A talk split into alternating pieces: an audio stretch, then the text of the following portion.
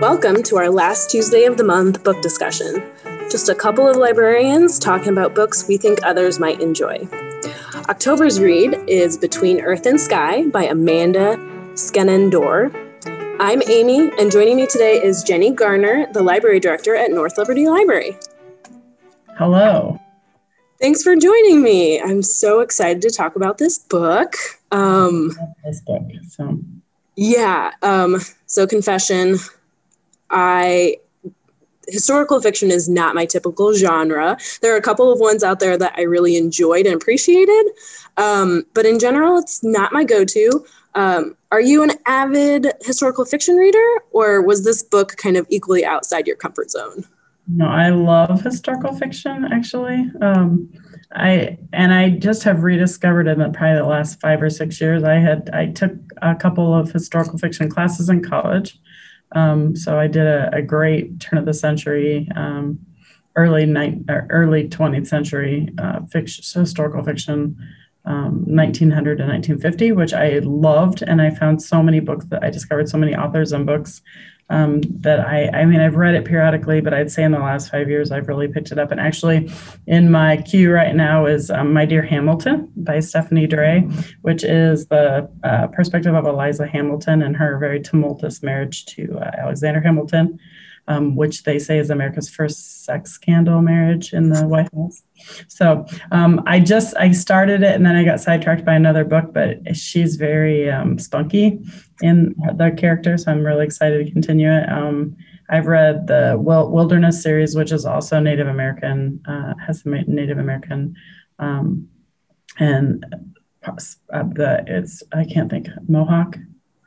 tribe. And then Maisie Dobbs and Bess Crawford are two of my favorite historical mystery women. So lots of mystery, yeah. Okay.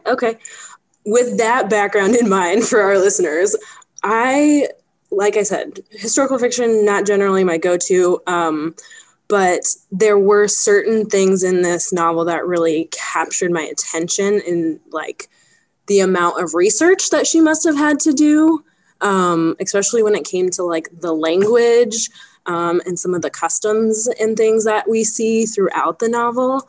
And there was that scene where the narrator and her husband are helping rebuild a grave house that was destroyed, and like a conflict between her husband and one of the other characters whose name I can't recall, but the other character was American Indian.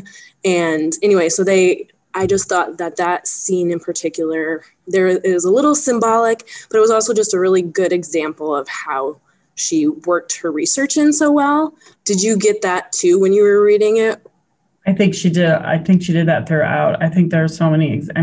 The thing that struck me probably the most with that scene, I would say, yes, I think that just the whole overall arching thing of the destruction of burial grounds throughout the history, throughout our history, and us meaning Americans, particularly encroaching on burial grounds, Native American burial grounds in the United States, is a true, it reflects in this very small scene here, and you don't remember his name because I don't think it's important. I think he's the sideline. Not that he's not important, but his character is a glimpse of what happened in this greater thing. I feel like the helping is something that's just human sometimes.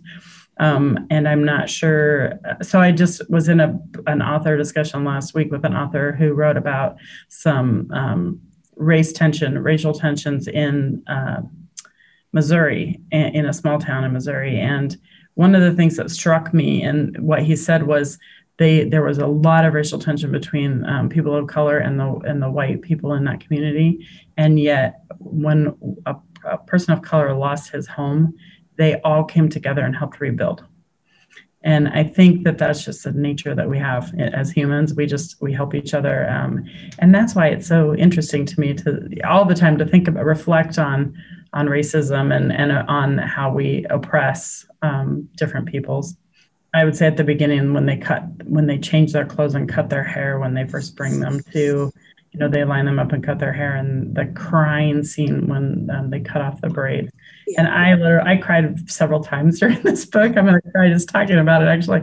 But yeah, just there's so many scenes like that where where some terrible things that people thought they were doing good. Yeah, for sure. I also remember that crying scene, and that was, yes, the very first scene that I cried, and there were several tears after that. But yes, and you talked about the tension, and we do see a lot of that in between the characters as well. The author doesn't shy away from like talking about that tension between the children when they first come, later on even between the classmates, and then as our narrator gets older and she has some of that tension when she goes back with her husband to try to help. And even that narrative of, you know, her trying to help, like you said, human, but also unwelcome. I mean, he didn't. Yes. Yeah. And unwelcome, definitely, in some ways and throughout the novel. And just seeing that, I thought that that was a really good way to, I thought that that was well done by the author, I guess, is what I'm trying to get at. So to that extent, was there a particular character in the novel that left a strong impression on you? You know, there were several, but I think for different reasons. I think Harry Muskrat, whose name I'm not going to even attempt his native name, but just for his pure integrity and honor, and the honor he felt throughout. I mean, you see throughout from the very first page or the very first introduction of him, and then his just genuine kindness and ability to kind of bridge the tension in some of the scenes. And then I loved Stuart, her husband. I feel like, I mean, that poor man, I mean, but he wanted so badly to support her in what she was doing, and do good. It kind of struck me as being similar. And I mean, it sounds kind of almost, I don't know what word I want to use, almost pat, but similar to Kill a Mockingbird, where he's trying to do this good thing. And he's torn. He doesn't know how to approach it because it's not something he's familiar with. And then Minowee, just because of her heartbreak, the pure heartbreak of her character, she is, you know, when she's obviously loves George. I mean, she loved him. And then she did this thing that she was angry and carried with her. So. Yeah, there's so much heartbreak on so many different levels throughout this book, kind of just heart-wrenching all around. Yeah, all of those characters, the thing that struck me in a negative way, I really did not like the main character for most of the book. I wasn't a big fan either. She's okay. And it was okay to not like her, which I usually don't like. So that's good. So who did you like? What? So in contrast to like her kind of, I mean, it wasn't her fault. She was flawed and she needed to be like, that was good that the main character was in that position, I think, throughout the novel. But, and I think it was good for me to dislike her, but the person that I think left a positive, strong impression on me was the character who our main character was in love with. George. Yes. Thank you. That was his Christian name is what they call it, I believe there.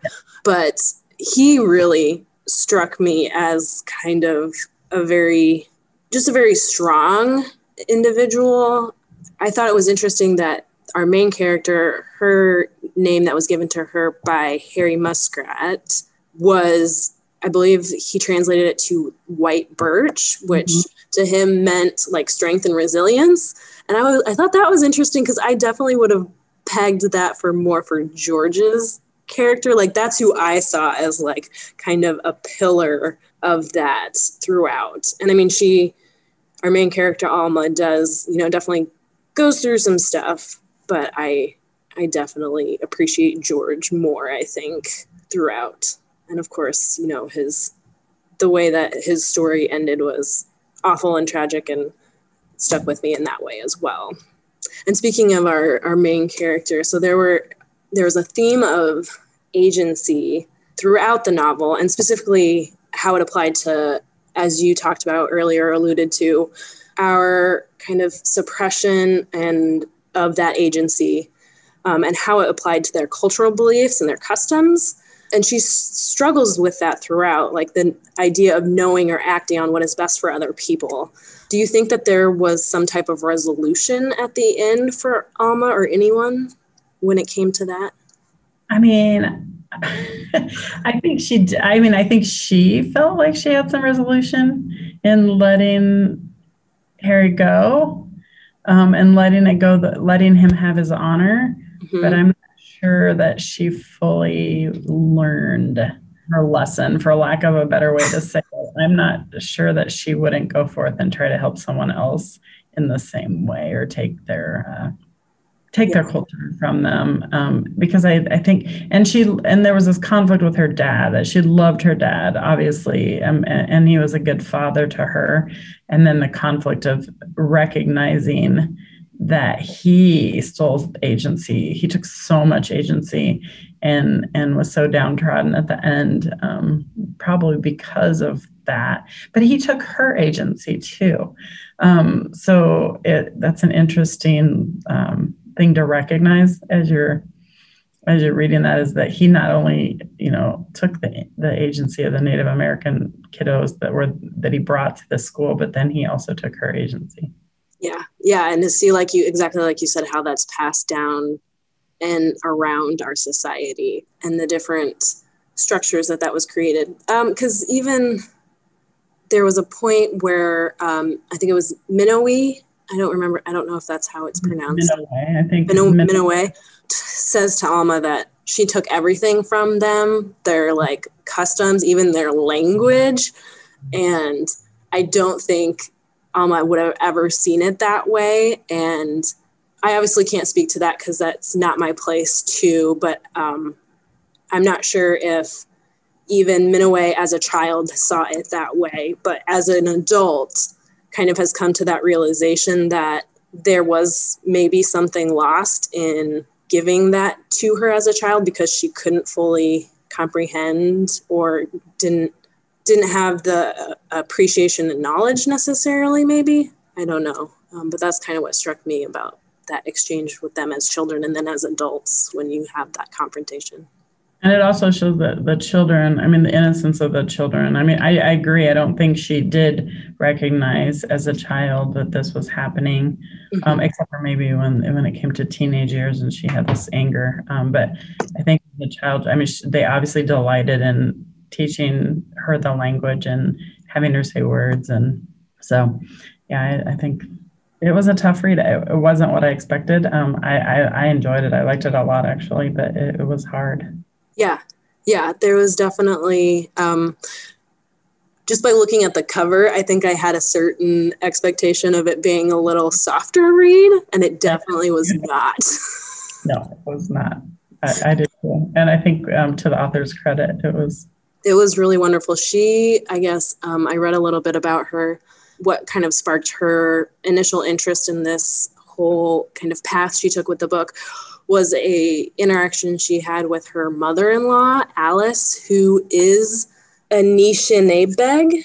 So her mother-in-law told her about some of the boarding schools the government had set up at the beginning of the 20th century. And so that's kind of how it sparked her interest. And then she went into, deeper research and stuff. So I thought that was, again, to her credit of research, but also just to give us some perspective and know that while it's a great book, it's also not an own voices approach to it.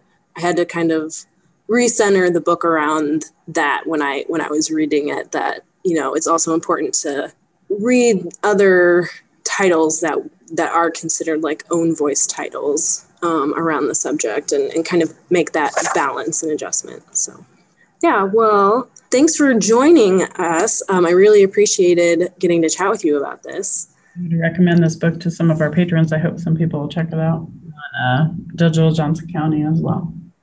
Yes, it's available in e-audio and ebook. And if you enjoyed this month's read, or if you're just looking to expand your historical fiction reading, you may also want to try Give Me Some Truth by Eric Gainsworth, Barkskins by Anne Proulx. I'm sorry, that's French. I may have mispronounced that. or Interior Chinatown by Charles Wu. Next month, Emily and I will be discussing Ararat, a novel by Christopher Golden, which is also available on Digital Johnson County, and the library will receive multiple print copies next week as well. So stay tuned for that, and I hope you'll join us again. Bye.